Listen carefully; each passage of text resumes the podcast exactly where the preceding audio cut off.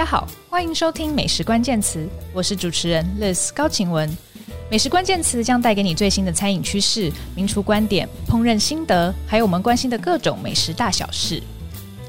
今天我们要聊的题目呢，我想很多爱吃的朋友会竖起耳朵，就是美食部落客是不是美食家？那触发我想谈这个题目的原因是哦，最近我的朋友圈里有一个小事件。有一家深受这个呃老饕喜爱的在台北的意大利餐厅哦，被某一个部落客批评，导致呢很多老饕纷纷去回护这间餐厅。那这些老饕里面呢，有的人是耸耸肩的认为啊，品味不同就不要计较了啦。但有人很生气哦，指责那个部落客的批评很无知，根本吃不懂意大利菜。但今天我想谈的呢，不只是美食部落客懂不懂吃，品味好不好。我想把讨论的视野放大一些，来谈一谈饮食论述的话语权这件事情。也就是说，在这个网络时代，人人都可以是美食家。饮食论述的产生已经跟过去很不一样了，话语权已经被下放了。意思就是说，过去只有传统媒体的时代，饮食文章报道的话语权是掌握在报社的编辑、记者或特定的作者里。但进入网络时代以后呢，就不是这样了。你随手就可以开一个部落格的账号，你就可以发表文章。你甚至不用部落格，你在脸书上面写一写也能累积内容。也就是说，生产内容这件事情呢，从过去的由上往下，我很喜欢讲 top down，变成由下往上哦，bottom up，或者说根本是四面八方，非常多元。那么在这个时代，美食家到底是什么样的人呢？他到底该怎么当呢？好，这个问题很大，我觉得我一个人聊没有意思。所以今天我请到一位特别来宾，我觉得他的背景很适合跟我们聊这些大灾问。让我们欢迎《料理台湾》杂志的总编辑李成宇。呃，主持人 Liz 以及各位 Podcast 的听众，大家好。啊，欢迎陈宇今天来上节目。那我想要先解释一下我跟陈宇是怎么结缘的哦。对，其实呃，陈宇同时也是中华饮食文化图书馆的馆长。可以可以这样讲，或是中中 中华饮食文化基金会 对。那呃，这个图书馆哦，是一个饮食专门图书馆，它位于三商大楼地下室。我不知道各位听众有没有呃得知有这样的图书馆。那我曾经写过这个图书馆的报道，在 Taste 美食家的网站上面，大家可以去搜寻看看。那我为什么会想要报道这个图书馆？就是因为我曾经去查资料，然后。呃，我当时有想要买一本论文，然后就又要买论文这件事情，就惊动了图书馆内部人，想说哪个疯子还要来买这个，没有人会出的，没有人会会想买的书。结果就呃，当时陈宇他就从办公室走出来，给我换了名片。那我后来才得知，他那个时候是已经是料理台湾的总编辑，也才陆陆续续在一些呃餐饮的场合，比如说记者会啦、哦试菜啦，呃开始跟陈宇有很多相遇。那为什么今天来找陈宇上节目？是因为他原本是传统媒体人，呃晚近才变成影视工作者。那我认为他这样的背景不仅呃跟我们现在。呃，像我这样子是直接是网络时代进入媒体圈的人不一样哦，而且他也有一个另外一个跨圈，就是说他从原本非饮食圈跨入非饮食圈，那他现在不仅融入了，呃，而且他也参与了这个网络时代变身为意见领袖的过程哦。所以我觉得今天来聊聊来找他来聊，应该是可以激荡出很多不同的火花。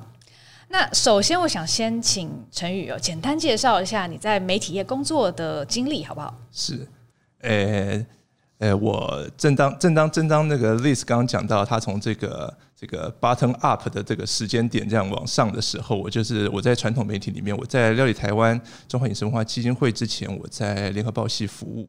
那我最早是在经济日报当编辑。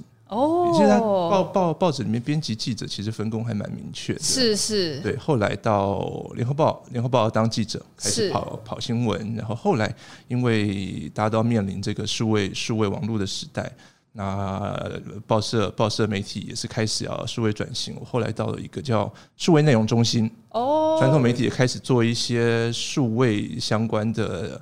呃，载具啊，或者是网络联合报系，对对对，联合报系里面的联合报里面的这样的一个数位内容的这样一个单位，对，所以这样一路观察，一路对，从从从传统古早古早以前，文字记者就是写文字而已，慢慢观察到，呃，其实一路以来哦，你要开始必须要供供应网络上面的及时的新闻内容，是，然后供应这个文字之外，你要这个记者可能要拍摄一些简单的影音的内容。那对于现在的这个网络原生媒体的呃媒体工作者来讲的媒体同业来讲，这。其实这个很好像很习以为常、很正常的状况，对对，大家就是自己写、自己拍、自己剪。那对于传统我们分工很细密出身的这样的一个一个一个媒体环境来讲，这是一个。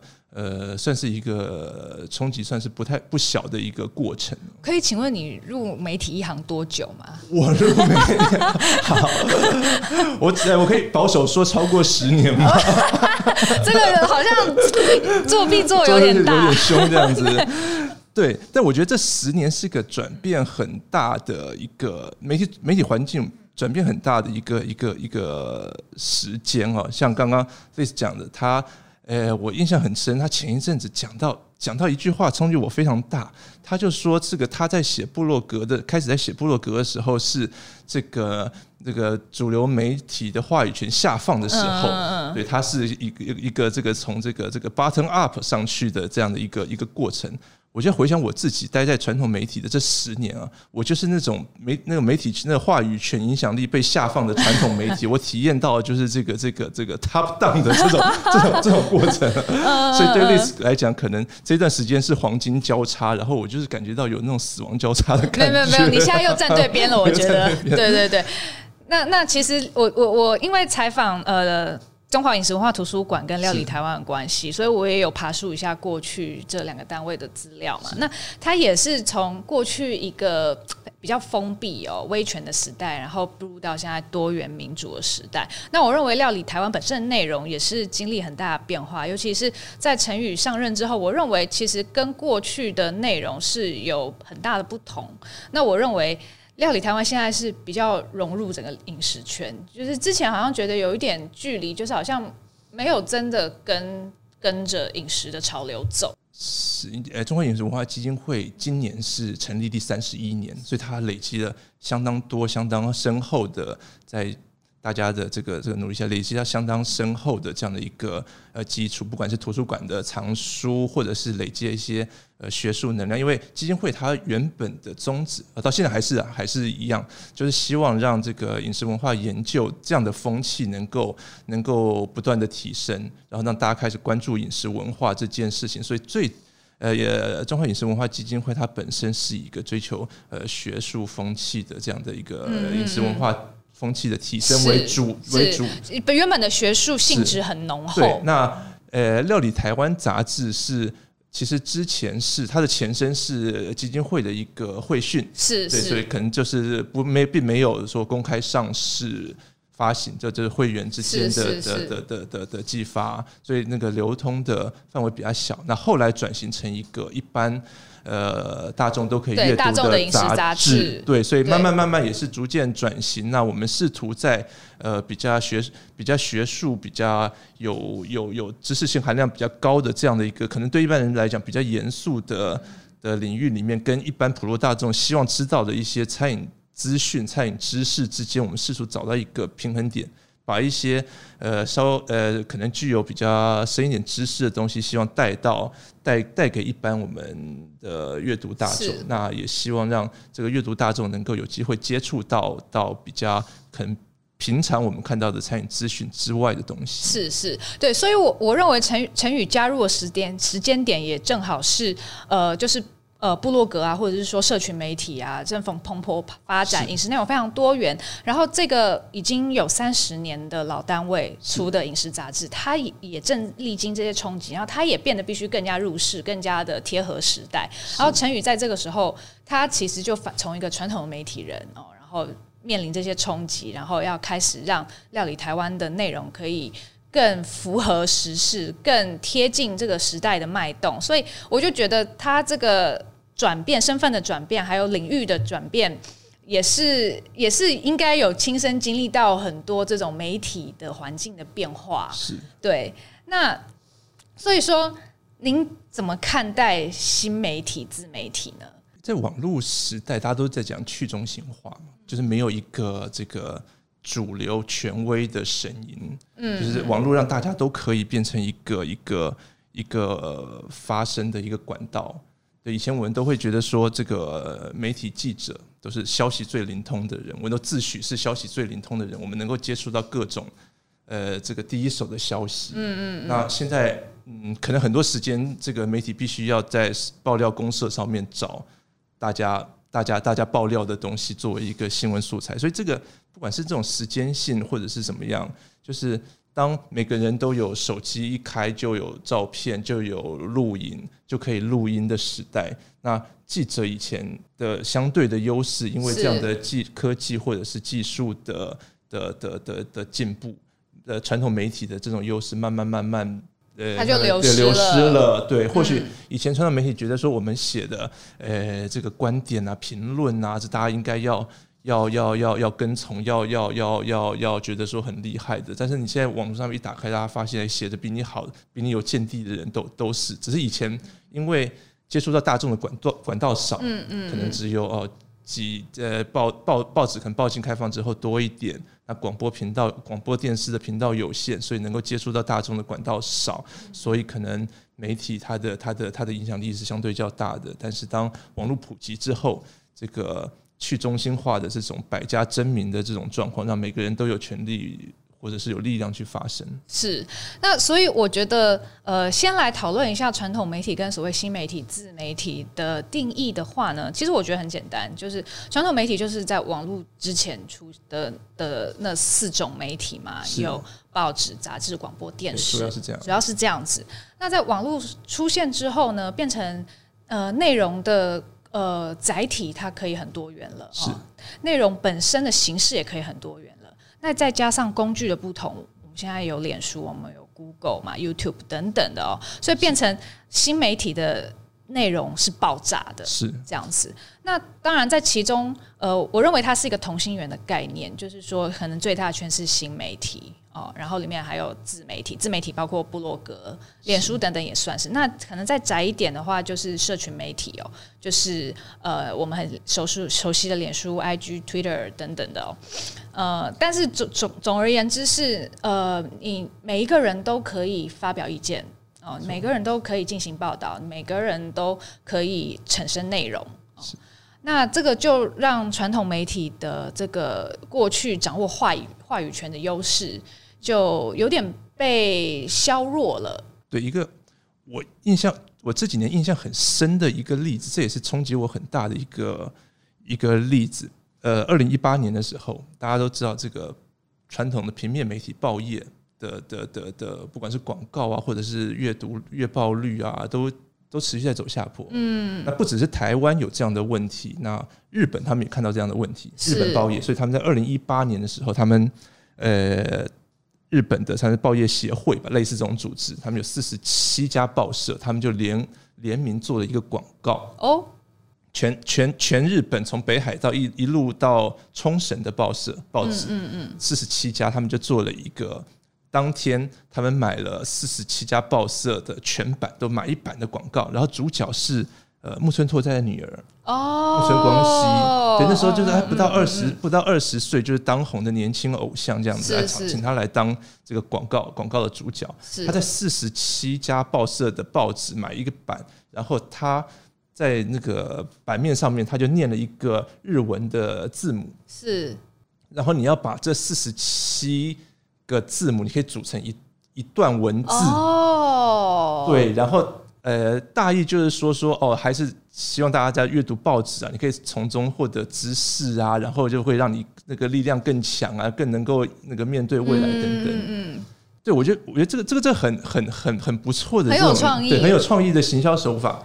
但是我后来在想说，我是怎么看到这四十七个字母拼起来的？嗯，我是在网络上面看到的。嗯哼嗯哼嗯哼。这这不是一个很很讽刺的一个一个一个一个一个结果嘛？因为你们很难从北海道，你是看到的是网络报道，网络的报道，网络上面有人就收集了这四十七张报纸的版面，然后组成一一就是这段话。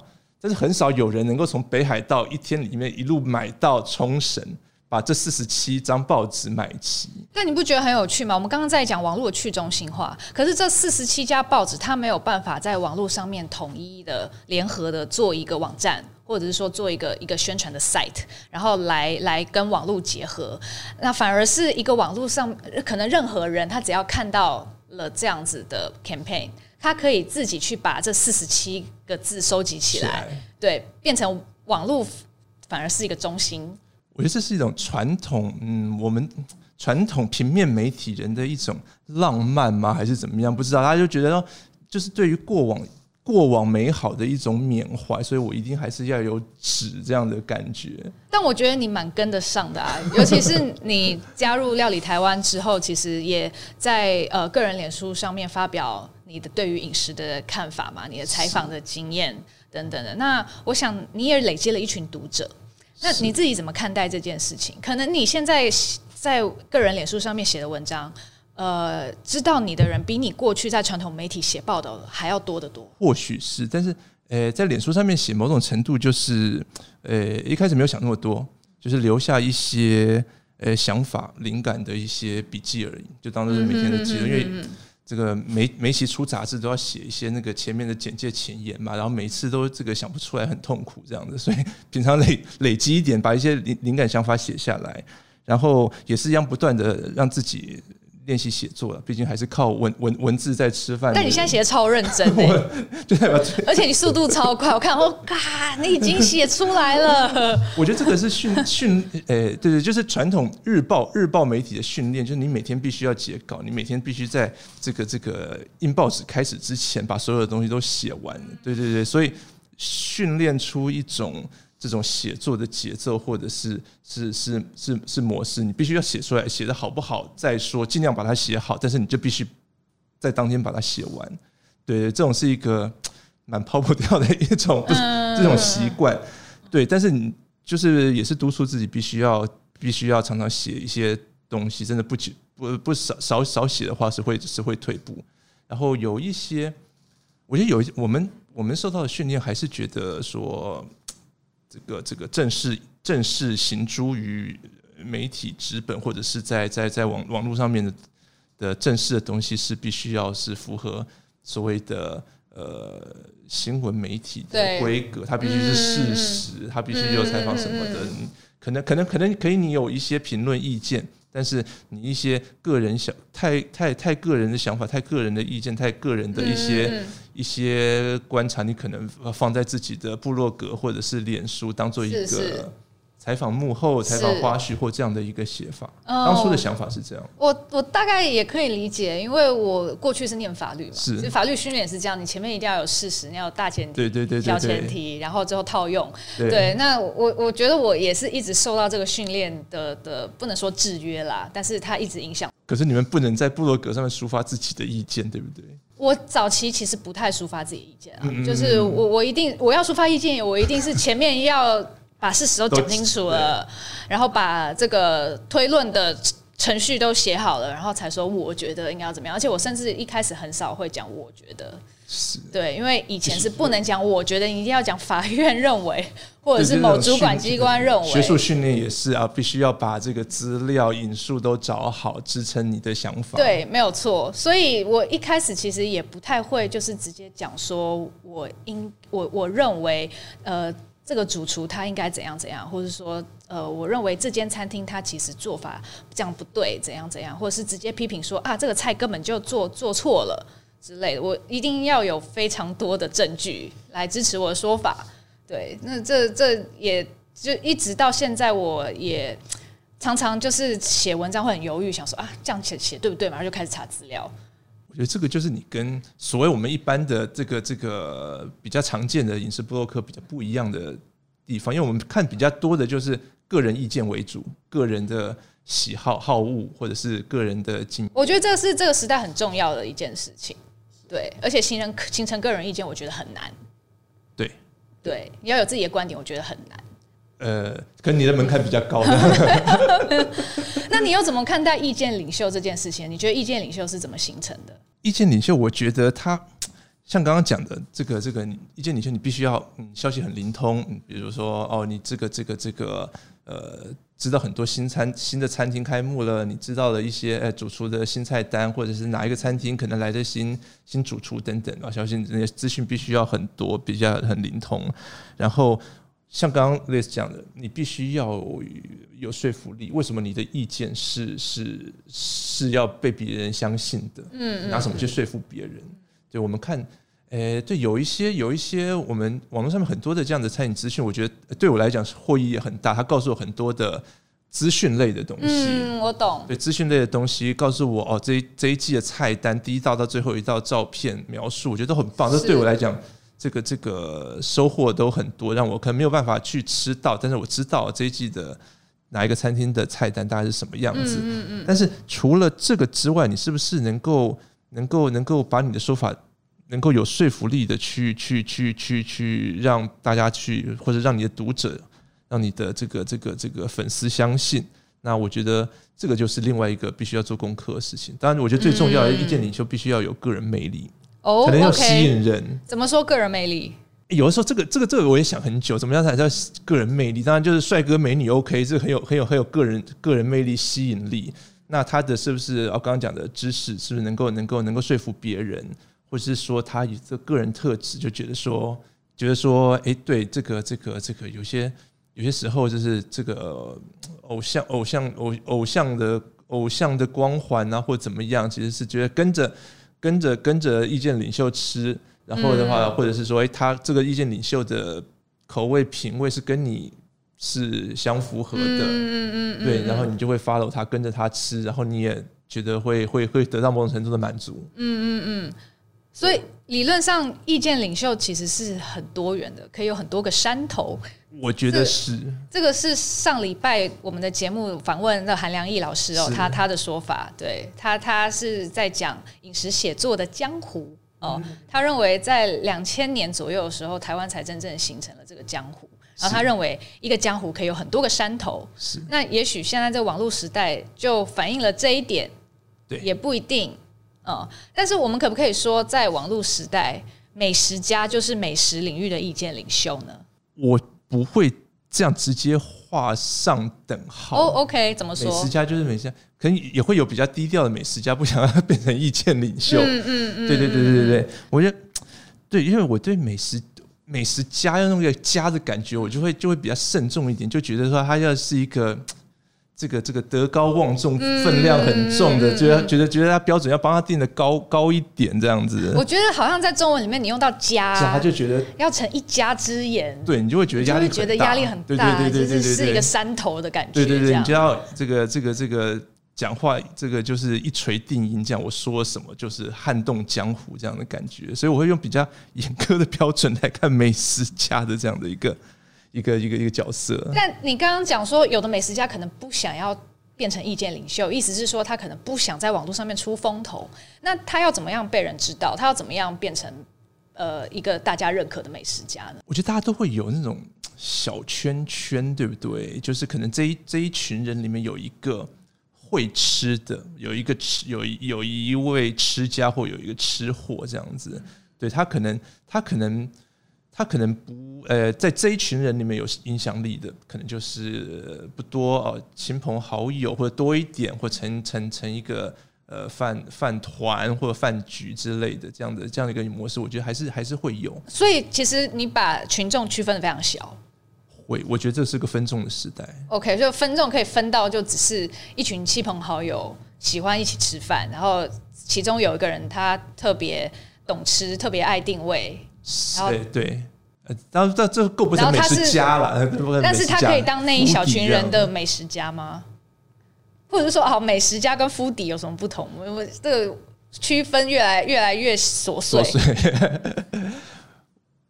呃，我还是回到对于美食家必须要必须要严严厉一点的定义。OK，对，可能呃，如果要这样讲的话，我觉得呃，还是回到回到媒体性质，回到媒体性质。比如说美食家，我对于他的影响力的要求会比较比较大一点。他有一一片他自己的舞台，对他吃的多，他的影响力是可以影响到比较大大大多数的人，甚至一个社会的。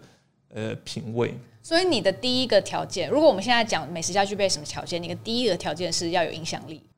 嗯，知识力、影响力，知识、知识力、影响力。OK，然后还有呢？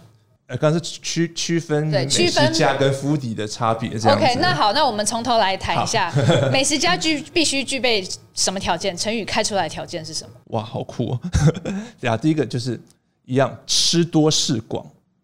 对，你要接触的多，你才有足够的累积的这样的一个一个一个呃基础的知识或者基础的经验在。那你必须要有说服力，言之有物。我们看看看，非可以找到非常多。的实际，里面就是叙述，或者加一些个人的好恶，或者是很多很漂亮的形容词。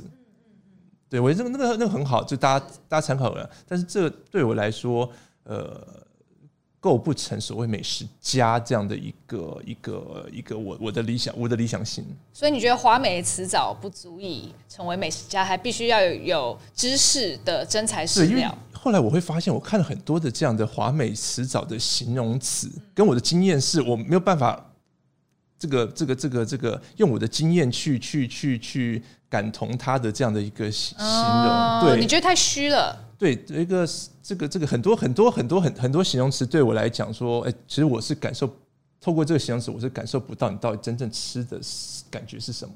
但你觉得，如果从知识下手，你反而可以得到很多？我觉得是必须的，告诉我一个这个这个这个呃历史脉络也好，或者是它的这个呃，比如说主厨，那这一届菜单跟上一届有什么不一样？那同时期为什么会流大家会流行这样的一个一个处理的食材的方法或怎么样？告诉我一些原因。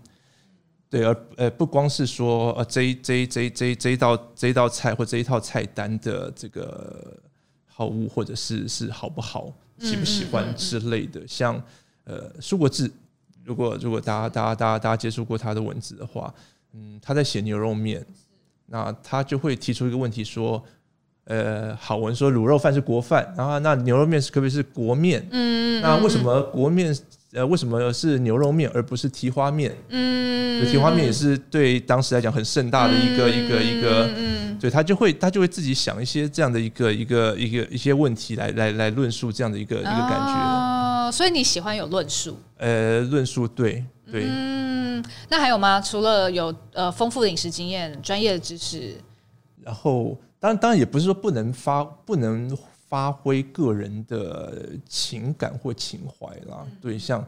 真像唐鲁孙啊、陆耀东啊，那那个那个时代的人，他们他们写东西是他们有他们的这样的一个跟自己生命生命情怀的连接的，是是是，对，我这也是可以带给带给一些不管在看阅读或者现在更多元的这样的媒体的经验的一个乐听乐听大众来讲，也是一个呃能够有收获的角度。嗯嗯嗯嗯。那其实跟我列的条件好像差不多哎，你还有要补充的吗？差不多，我觉得目前可以想到的。对，因为我自己我自己列的就是专业知识，但我专业知识后面我认为就是旅行与读书，是借用张宏志的的对老师的书哈，就是你你必须要有扎实的知识的体系嘛。那其实通常这个是念书得来的，但是你也不能只有书中的文字知识啊，你你还是要有实地的经验。哦，所以我认为实地的访查哦，或者是说旅行是很重要的。哦，那这两两边的交互的互相对照跟互互相可能有化学作用，呃，就可以形成你的个人的知识跟你这个人生体验的资料库。没错，对。那我认为这个，我觉得任何一行都是这样啦。哦，不，也不只是美食家哦。如果你今天是想要从事一些评论的工作哦。呃，或者是你是要产出内容的人，其实这个就是你的个人涵养嘛。没错，那那这个其实，呃，是我我认为，当你想要产出一些有点料的内容的时候，你就必须要做这些事情。那除了知识以外，那丰富饮食经验也是必然的哦。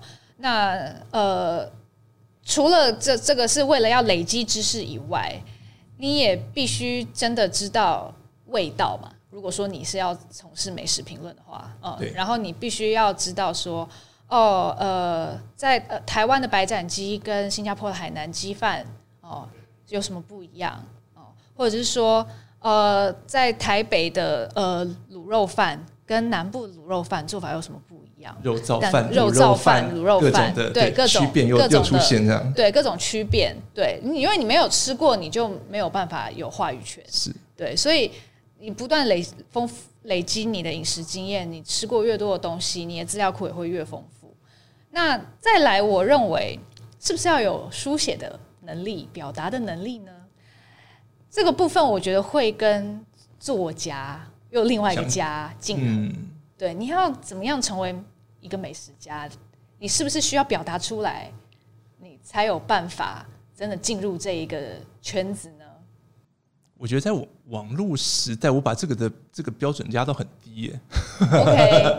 OK，OK，对，诶，过过去过去可能你要你要成为一个有影响力的呃所谓的 KOL，或者是说有影响力的人，或者是美食家哦，你必须要要要，当然这个这个这个写作或表达能力，那现在可能就是运用多媒体的能力，你要你要你要你要非常好，才能够接触或者是说服大多数的人。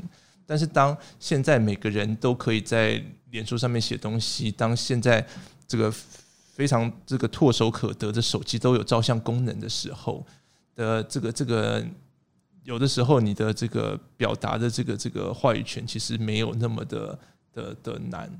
那意思是说，就算我今天文笔不好，但是我很有美食的见解，我吃了很多，我可能全部都上传照片就好了。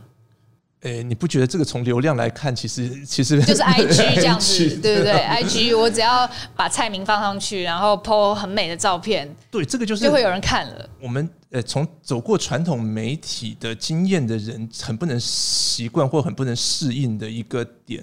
嗯嗯嗯，对，过呃过去我们不知道我的我的读者是谁的，对，那那这个这个现在是网络媒体，我们可以算流量，可以算这个浏览数等等。那后来好，我有了知道知道谁在看我的，然后什么样的我写下来的什么样的文章是大家喜欢的。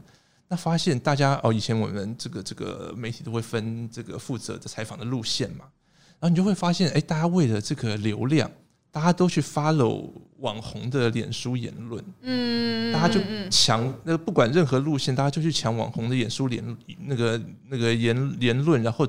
改写成自己的这个这个新闻放在网络上面，就会有流流量来。嗯，对，这个这个是我们有时候没有办法那么习惯的一件事情。OK OK，但我觉得我还是想要回到是不是需要书写哦？你表达的能力需要，所以我现在常在写，很痛苦，对不对？对对对 所以我还是想要聊一下美食家与作家竞合这个问题。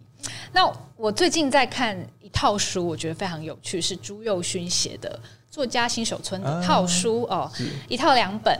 呃，第一集是作家生存攻略，他在讲作家本身的养成。如果你想要当作家哦，具体来说，你可以呃采取哪些手段哦？你要发表在哪些平台上？他探讨了很多个哦，包括网络啊、文学奖啊、副刊啊、哦论坛啊这些。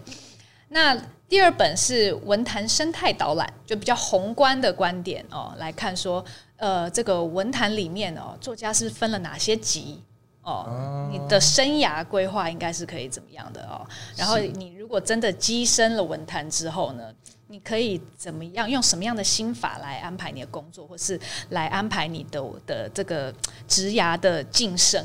所以现在不止嫁入豪门可以有养成术，现在变成作家也可以养成术。那我觉得非常有趣啊，因为我认为这一套方法完全可以类比，应该说作家或许文坛其实是可以类比饮食圈的。可以，我觉得，或者是说作家可以类比美食家的。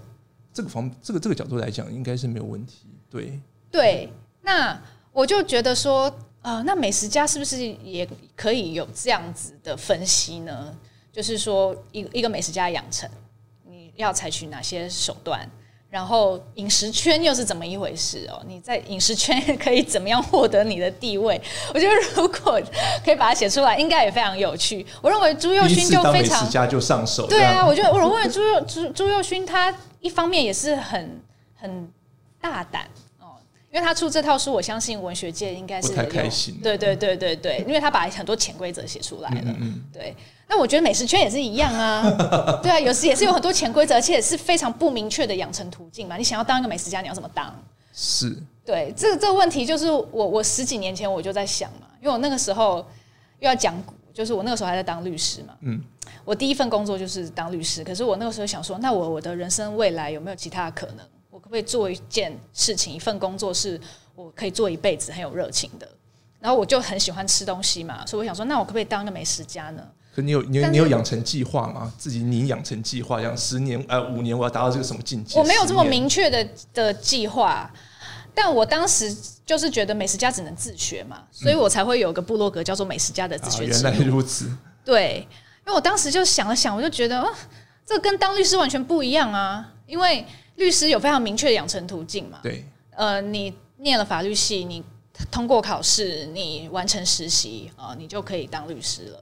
但是美食家有这样吗？美食家有说你去念一个美食系哦，然后你考过了这个美食家的评鉴考试，然后就会发个认证，对，就有个认证，这样完全没有嘛？我就觉得是一个超级开放的一条职涯，这样。所以我我最近读到朱宥勋这一套书，我就觉得哦，太有趣了，而且完全里面有很多方法，其实也是可以参考的。而且我认为他的作家生存攻略，其实适合很多自由工作者。以前以前小时候在念一念所谓呃作家的文学作品的时候，你就会很羡慕这一群人，什么林海音的客厅就是半个文坛呐、啊，嗯嗯，就是你就会看这，所以有的时候我在想说，我是不是很我是不是很羡慕，或者是我很想要去。去进入这样他们的生活形态，他们的生活模式，觉得说，呃，写作很这很优雅的事情，是一件很很很感觉起来就是很文很文艺很文雅的这样的一个令人向向往的一个生活。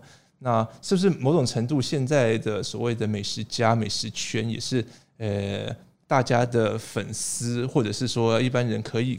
可以会想要羡慕的一种生活方式，我可以去去了解最新的餐厅，我可以跟这个可能是某一个主厨聊他的想法，然后或者是说都能吃到最新的一个一季的菜单，是不是也是一样？大家很很很很很很羡慕的一种生活方式，这个圈很羡慕的一个圈子啊，时尚圈、美食圈这样的感觉。那我们先把美食家当做一个自由工作者好了，嗯，然后自由工作者其实很多时候他是必须要产出文字的，是好。好，那呃，现在产出文字很方便啊，你在脸书上写也可以嘛，对不对？但是我要到底有哪些途径，我可以成为美食家呢？我们来谈一谈这个养成途径的问题。嗯，我我自己先整理一下哦。呃，我认为最传统方式其实是媒体来养文字工作者，你最最好的这个这个有人有人养你，让你无忧无靠、无忧无虑的你的衣食父母就是媒体嘛。那所以传统上很多美食记者、美食记者，他累积了一定的资历之后，他会被认为是美食家、懂美食的人哦。那还有一个是专门报社养来做美食家的，是这个餐厅评论人哦。那这个是在美国行之有年的一个制度，我觉得台湾相对没有。等一下我们会来谈谈这个问题。对，但是在美国，以《纽约时报》来说，《纽约时报》其实它是创建了美国的餐厅评论制度，因为它是第一个设一个餐厅评论人 （restaurant critic） 的报社。那呃，这个制度很成功，因为在米其林进军美国之前，《纽约时报》的这个星级平等是权威，对，最有权威的。对，那导致后来几乎每个报社好像都要有一个餐厅评论人这样子。那呃。所以，如果说你今天是一个报社的，他就是那唯一一个权威的餐厅评论人，那你自然而然就获得那个权威的资格嘛，而且你有非常庞大的报社的资源，这样子。那好，媒体如果不养你的话，还有什么途径？那可能你还是一个饮食文学的作者。是。如果今天你本身就是一个作家，你写吃，那你可能也会被认为是美食家。我们已经看到很多的例子，比如说唐鲁孙啊、陆耀东啊、哦呃林海音啊。不过当然，他们有些是像林海音，他其实是在报社工作的。对对，所以他又跟前面这个媒体的部分是有重叠的啊。但是也有纯粹的呃文学家嘛，比如说像蔡之尔老师啦，哦呃或是呃韩良义、韩良露老师啦等等的哦。呃，所以如果你今天是一个被认为是饮食文学作家。哦，那你也可能被认为是美食家哦。那剩下的呢？那通常就是你有其他正职啦，而且这个正职应该薪水还不错，成为这样的一个、哦、对，因为我们刚刚讲到美食家，你又要有丰富的饮食经验哦，你要有专业的知识哦，你如果要吃的多，你其实你如果不是媒体来 cover 你的呃成本的话，很吃力，很吃力的。对，你要花钱吃饭，你要旅行哦，这些钱从哪里来呢？那所以我知道有很多爱吃的吃货、哦。他们的正职大概都不错哦，像是医师啦、金融业啦、科技业啦等等的。你在一些饮食的场合，你遇到的这这些爱吃的人，通常他可能都从事这些行业。好，对。那再来就是呢，你真的有一些家底啦，哦、你真的很爱吃哦，然后你家里这个经济无虞哦，可以呃供你吃穿，那你。如果人生真的非常热爱吃饭哦，热爱美食的话，你就可以让它成为你主要的追求。是哦，那这个也不意外啦。其实自古至今哦，有很多美食家都是这样子的哦。他其实出身是富裕家庭，是哦。比如说这个广东有名的这个姜太史哦，嗯嗯嗯，现太史菜这一支哦，一直流传到现在，还是香港的粤菜非常重要的流派哦。对。那姜太史他本身就是一个官宦官宦世家嘛，对不对？所以他人生如果他想要花穷尽他的心力来追求吃饭，对他来说是不成问题。我觉得美食家大概我我我我自己想象啦，养成途径，养成的途径，媒体一样，就是一般就是家财万贯，对对对对对，或是你你是白领精英。那我不知道陈宇，陈宇你怎么看美食家的养成途径？有时候我会，我会，我会把就感觉起来，这个你要养成这种美呃美食圈，有点我觉得越来越像时尚圈，嗯的感觉。对我呃每呃每一季可能都有新东西，每一季都有新的流行，然后透过透过美食家，透过意见领袖，然后传传达给这个这个更更更更广泛的这样的一个一个一个大众这样子。那刚刚讲到媒体这件事情，我觉得记媒体记者这个职业之所以吸引人，之所以迷人，他能够因为他的他的身份的关系，他必须报道，他必须告诉公众大众一些更多的资讯、更多的事情，所以大家都会愿意跟他讲，愿意让他接触到最最最最新的东西。那这种身份特质让记者可以先知道很多事。让记者可以不用这个，不用不用累积三代财富，你都就可以去这个这个这个，可能在这个餐饮圈子里面接触到最新的这样的一个一个，不管是餐厅也好，菜也好，资讯也好，嗯嗯，这是记者工作迷人的地方。是现在某种程度，现在环境的不同，那可能跟以前我们看到的养成也不一样。以前可以有让一个。一个一个一个记者专注在比如说美食线，嗯嗯嗯，十几二十年，他的累积累积下来的知识啊，或者是他观察台呃，不管是台湾啊或者中外的一些一些一些餐饮美食的一些一些经验，或者是说一些观察，他能够累积。那现在某种程度，因为呃传统媒体的经营环境不好，那他们没有办法养太多的。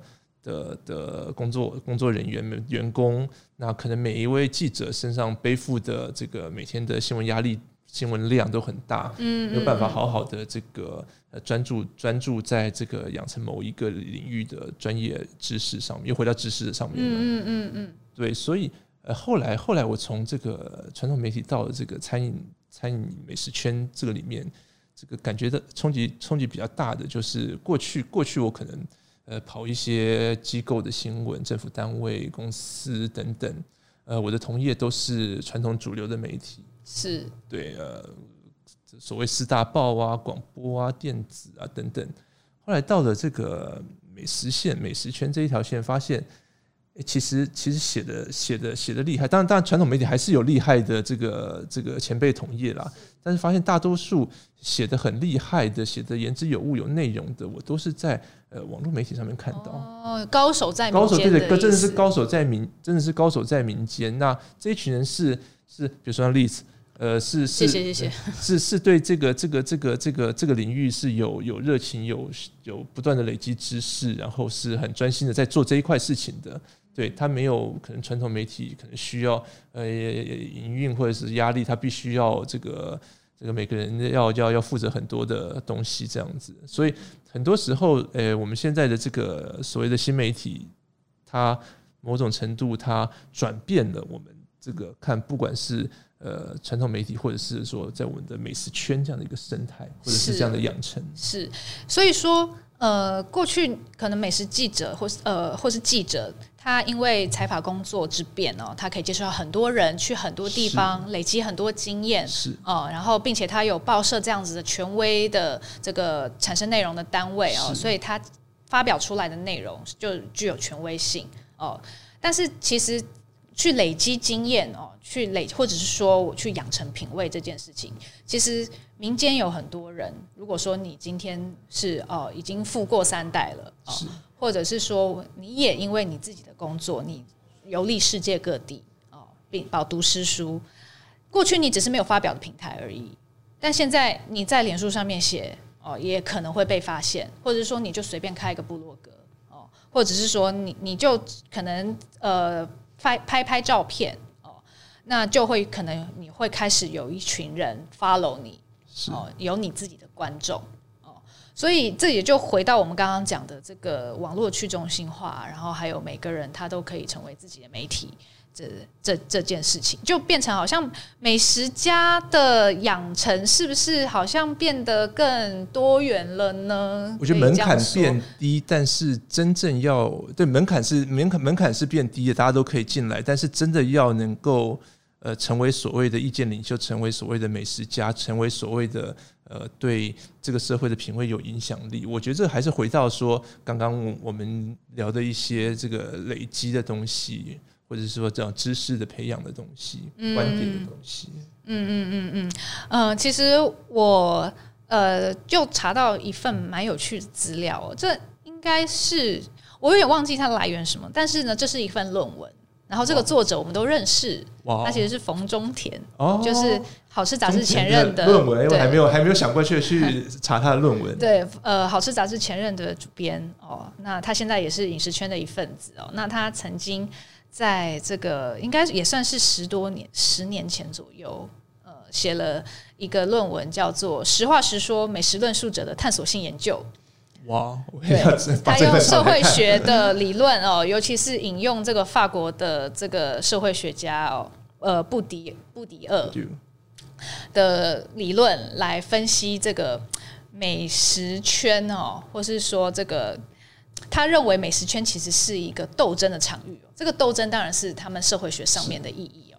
然后认为其中的代表的群体有以美食家和美食记者呃为两个代表群体，然后他就研究这两群人哦，然后并且认为说，其实在这个美食圈里面是有这两群人的斗争啊，我觉得蛮有意思的，呃，然后里面当然也有稍微讨论一下，就是说。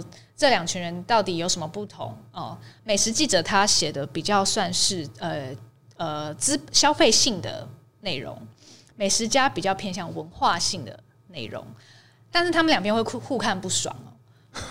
呃，比如说美食家会觉得啊，美食记者就是写那些资讯性的东西呀，啊，啊没有什么论述啊。可美食记者看美食家说啊，你们都就是成群结队啊，然后这边计较坐上谁的饭桌，然后而且你们有的人。也是从别的地方转行过来，你也不够专业啊，没有专业知识这样子，我就觉得就是这些讨论，其实这个大概是十年前的讨论，对，但是放在现在，对，还是适用，对不对？然后你一个人被认是不是美食家，好像还是得看他坐上了谁的饭桌，对不对？会，就像就像你讲的，呃，文化资本的问题，对，不只是说哦，你可以去吃到这样的餐厅，或者是你吃到谁的餐厅。谁邀你去？我觉得这个都是都是不断的这个这这个在累积自己文化资本的一个过程。嗯嗯嗯嗯，没有错。那如果说要列举台湾几位有辈分的美食家，陈宇会举谁呢？所以是要这个得罪人时间到了，还是说你要你要你要举那些已已经成为历史人物的人物，这样比较？我我觉得这可以是可以分成是可以分成几类的这种吃家美食家，比如说刚刚讲到的，OK，唐鲁孙路要动，他们是那一那一代的那一代人，他们可能可能可能他们的就是情怀比较怀怀，因为他们的的的的一九四九从呃大陆。到到到到中国大陆到台湾来，他们有他们的怀乡，那他们吃到台湾，他们是用不一样的眼光来看台湾的饮食。OK，他们这个是一个他们比较抒怀的写法。嗯嗯。那某种程度，我觉得很多很多书写，很多书写是像刚刚讲到的是呃一种生活生活生活风格的呈现的描写。早期可能是呃林文月，嗯嗯嗯嗯。近期比如说庄祖仪，是是，他们都是一个很让我们羡慕的一种。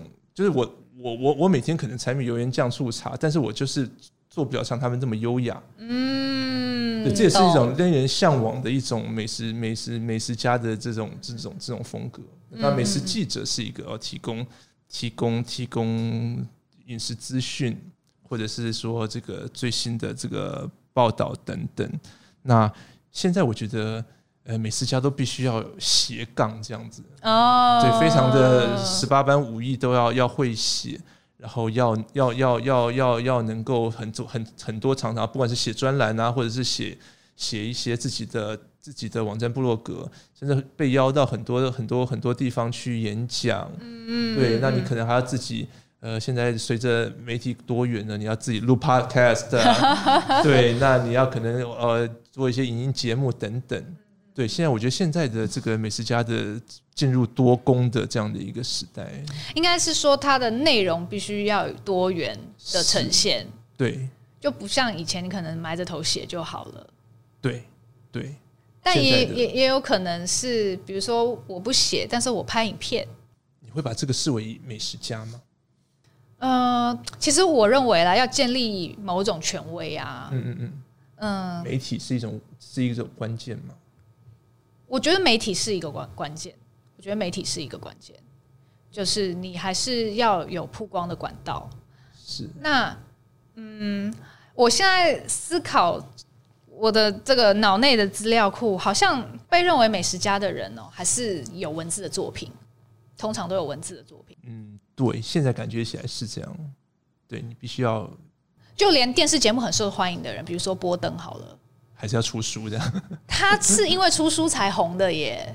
他他成名的起点是因为《Kitchen Confidential》厨房机密档案，啊、是对啊。那当然他原本是厨师啦，对哦，呃，也真的工作了二十几年才出那本书哦，写厨房的内幕。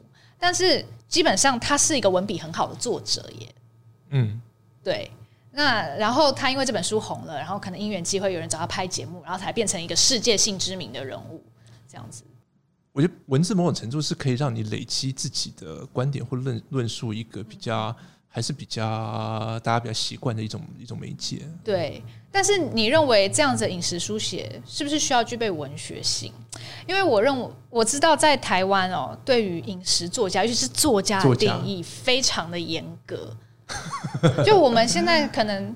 我们所知的一些很有辈分的所谓美食家，他也出了非常多的书。是，可是，在这些文学研究者的眼中，他们认为是不是饮食作家？你不能称他为饮食作家哦。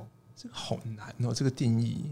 我就觉得真的超级这个 好好缥缈哦，虚无缥缈的。你到底要怎么样成为才能被称为一个作家、作家呢？学家或者什么之类的？对。但我想，是不是如果你要成成为美食家，然后你有论述的能力，这样是不是就足够了？或者是说，这样这样讲，是不是大家写食记就 OK，大家就会晋升为这个美食美食书写者、美食作家的的的的圈子？这样。但是如果你是写很多部落格食记，部落客形象好像又没有很好哎、欸，对不对？比如说我们开头提到的那个例子。对不对？对，对，那就有很多人去骂他，你不懂。对，所以又回回回回回到，我觉得饮食作家，我们是把作家太，或者说大家把作家太太定义比较偏文文学性质比较多。你要必须要抒怀，你要言志，嗯、然后你要说理什么的。那反而你是你是你是你是比较这个在在在写美食评论，这样他他就觉得你是。呃，美食评论者，你可能是比较倾向于呃饮食餐饮媒体人、媒体圈的这一块，因为你在评论、你在描述描述这样的一个餐厅经验，嗯嗯嗯，而不是你，而不是某种文学创作，你懂吗？嗯，我觉得你又可以对比一下朱佑勋的那本哦《作家生存策略》。呃，它里面就是一开始就讨论说，那到底怎么样的人可以被称为作家，作家对不对？那他给的定义是说，你可以靠写作为生，就是说你门槛好高哦，你可以接到足够的案子，嗯嗯嗯，哦，然后这样子的收入可以支撑你的生活，哦，他不是以有没有出书作为标准。他举的反例是说，汤书文他一本实体书都没有，可是他仍然被文坛认为是一个作家。对，那还有就是有很多自费出版的作者哦，他你那种自费出版的出版社很多，但是这些作者大部分的人都不认识，他出的作品也没有分量。那他因为出书就是作家吗？也不能这样子说。所以他的标准是你能不能靠写作为生？嗯，对。那美食家的话是你。你要靠你要靠什么为生的问题呢？可是我们刚刚前面已经整理了一下这个美食家的这个呃定义定义跟他的途径嘛，对不对？那好像你要么非得就是你还有一份正职的工作，要么就是你你有一些家底，要么就是你可能真的要自己在创业了。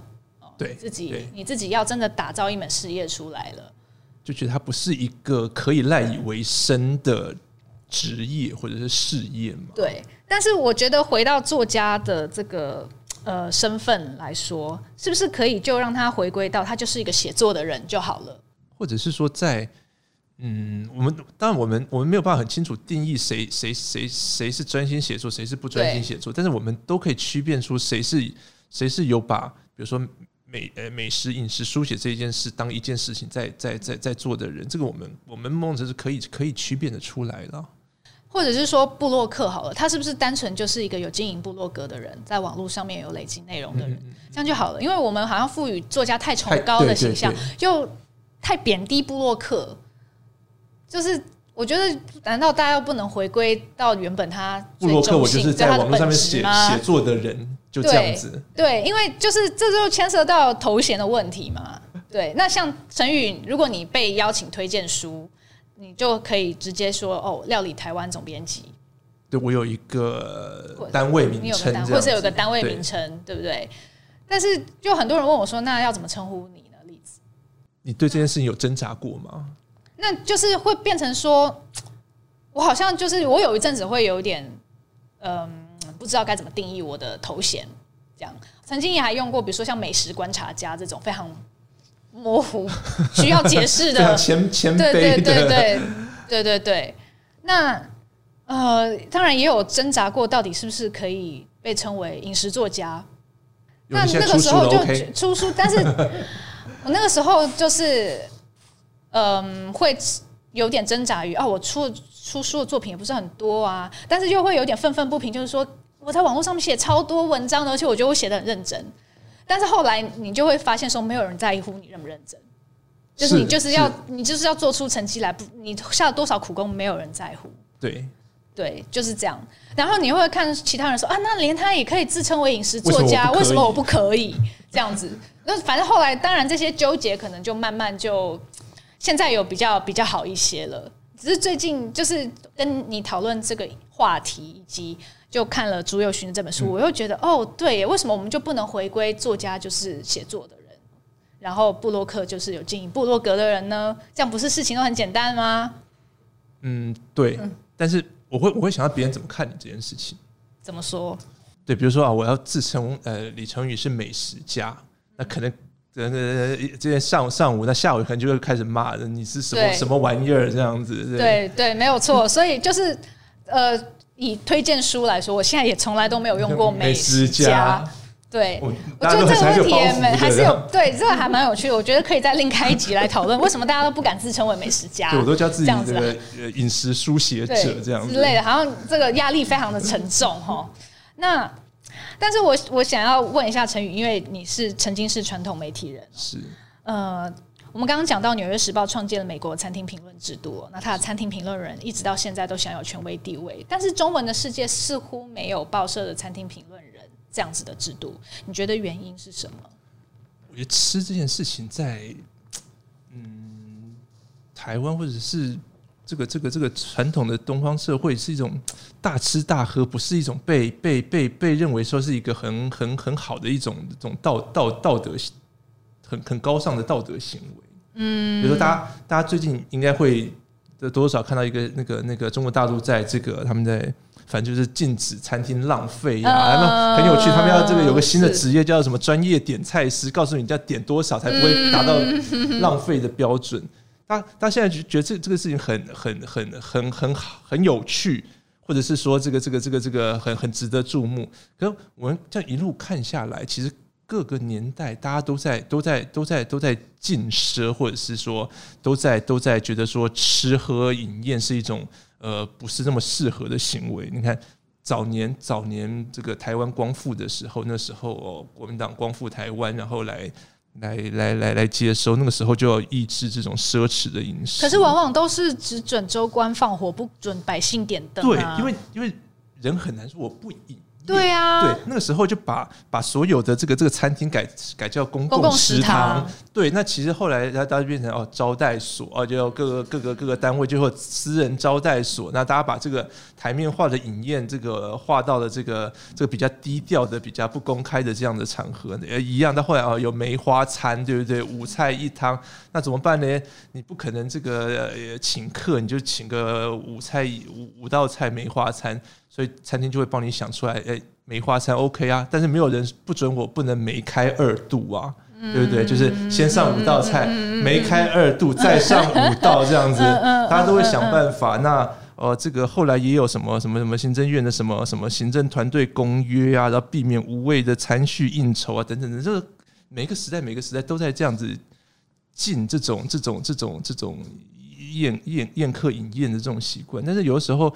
人跟人的这种，就是同桌吃饭，或者是说这种呃礼尚往来，某种程度是一种这种社会过程里面它必须的。比如说，为什么呃大家要办斗，一个迎神赛会啊，庙会大家办斗，那可能是这一个村庄，可能大家都散聚呃出去这个找工作找投入，那很难得有一个趁着这个这个庙会，大家聚集起来了，大家一起。办桌吃饭，大家就重新再论辈分，告诉你这是这是你的什么什么什么舅公，那是你的什么什么伯公之类的。大家再把这个这个这个辈分顺序，大家再重新热络的再把它续起来。它是有这样的一个他们社会社会上的一个功能的。但是饮宴这种事情，就是一直被认为说是一个不太铺张浪费，对对，铺张浪费不不允许被谈论。对，吃喝是艺乐，对对对对对，勤俭是美德，美德对，所以。一直以来，就是大家就觉得吃不是一件很重要的事。你看报报纸媒体上面，永远最重要的都是政治新闻、财经新闻，对，好，OK，好，国际、国际、国际局势等等，你很难很难想象说什么，嗯，这个这个这个饮食相关的论述什么会把它被被被显著的大家在讨论的一件事情很难，所以某种程度之下。呃、欸，它都变成一个可能比较次要、次要版面的一个资讯性的提供而已。嗯嗯嗯，呃，其实《纽约时报》一开始是这样。那它其其实在，在呃，这个餐厅评论人的制度应该是在一九六零年代出现的。那在那之前，其实饮食区块也是不太受重视，而且都是家庭烹饪，而且全部都是女性编辑。是哦。那直到这个 Craig Claiborne 这个《纽约时报》的第一位餐厅评论。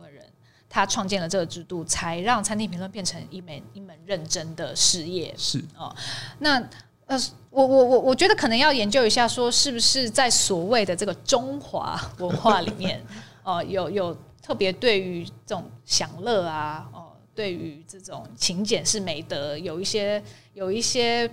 这种哲学上的，或是对这种这种学说，我可能可能我们可以再研究一下，是不是我们根深蒂固这个文化里面有这样子的制约哦？但我我认为，可应该以美食区块在报纸里面的重要性来说，应该向来都不是最就没有那么那么的重要。对，我一直一直很对我也是一直很期待说，在在在在在报纸或传统媒体看到里面比较。比较多、比较比较深入一点关于这个美食餐饮的一些论述或讨论，而不只是就是餐饮餐饮资讯、餐厅资讯、饭店资讯的这样的一个一个呈现而已。但是，就像我们我们讲，为什么这个米其林指南它一个多世纪，它还是觉得说它是被大家接受的一个一个权威性的餐饮评鉴哦？